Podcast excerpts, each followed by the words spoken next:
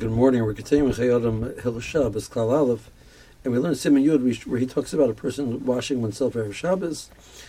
He spoke about going to the mikveh, and he spoke about cutting one's fingernails. Now, the order is in a case where a person is going to the mikveh, is that a person should cut his fingernails before he goes to the mikveh. The order also is rechitza, like the Chayei Odom says, rechitza and then tevila. Now, is there any issue of doing the other way around? The person says, I'll go to the mikveh, the mikveh water isn't always so clean, and multiple people are using it. I want to go to the mikveh first, and I'll take a shower afterwards. Now, obviously, not many mikvahs, but they don't want people to walking in the mikveh in the dirty, so person will take a shower beforehand, use the mikveh, and take a shower again afterwards. So he's mekayim the halacha of a rechitza and then tevila, but he's doing a rechitza after the tevila. So is that is that is that okay or not? Uh, why, what's the question? The Gemara in Shabbos, Daf Yudalit, the Gemara says that when they used to go to the mikveh, the mikveh was stagnant water because mikveh has to be standing water. Uh, they didn't have these nice filtration systems that we have, so the water would stand and it would become, it would start to smell.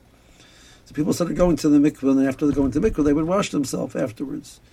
And it reached the point where people started saying that the main, it's, all one process, going to the mikveh and then washing oneself. And then they started saying, you know what, forget about the mikveh, the main thing is washing oneself. That's a big problem because the washing oneself obviously is not sufficient. One has to use the, to do the process of going to the mikveh. So Chazar Masak, and the person goes to the mikveh, and then after he goes to the mikveh, he pours water over himself, takes a shower, he becomes tameh. Now it's a, it's a drabanan, but that was enough to discourage people from doing this. So we see that Chazal really did not like us uh, going to the mikveh and then washing ourselves afterwards. So does that apply nowadays? So the, the, the is that relevant nowadays when we don't have the lachos of tum and tahara? On the other hand, we're going to the mikveh, which is the whole thing is a tum and tahara concept, and maybe we should be makbid on this this issue as well. Uh, so that's the question. So we learned there a day um, where the Shulchan Aruch brings this halacha down for a woman who's a needle, when she goes to the mikveh, she should not wash herself afterwards, and we are makbid on that. However, there in the Yoreh De'ah and Siman Reish Aleph, all the way at the end of Siman Reish Aleph, which is a very long Siman, uh, the Ramah brings us down. Uh, and then the, the, over there, the before Shem over there say it doesn't apply. It only applies uniquely to a woman who has a chiv tevila mikra din. A woman is, has had need nida. So that's a tevila which is chayiv. Woman should not wash herself afterwards. But a, but a man who's going to the mikveh for these to prepare himself for Shabbos or other reasons, uh, this issue would not apply, and a person is allowed to take a shower afterwards. So even the Chayyim says that the order is lirchas called guf um, so doing a rechit afterwards is is acceptable. Okay, now we're going to start the next next uh, siman, which deals with the appropriate time to daven mincha on Erev Shabbos. Now most uh, people are working, don't really have this option. They will come and they will daven mincha immediately prior to Shabbos. However, the uh, says that really would be, would be preferable to daven earlier. Nearly, uh, the Mishnah Berurah, however, does not mention this whole idea. The idea that the Chayyim is going to say is not found in the Mishnah Berurah.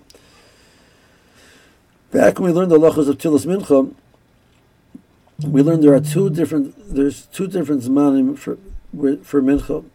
Uh, the first zman is what's called Mincha Gedolo. Remember, we have the Div Yes, we divide the day into six uh, excuse me, excuse me, twelve equal hours. Uh, so after six and a half hours of the day, which means a half an hour after the midday, again, this is a, these are halachic hours.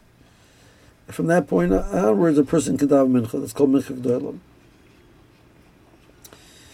From nine and a half hours, the time that's the time which is called mincha katana. That's the preferred time to daven. So a person could daven from six and a half hours. The preferred time of daven is nine and a half hours. And then there's a time called plaga mincha, which, according to Rabbi Yehuda, is already the time of the person starts davening Mariv. According to Chachamim, that still is a time frame where a person can daven mincha.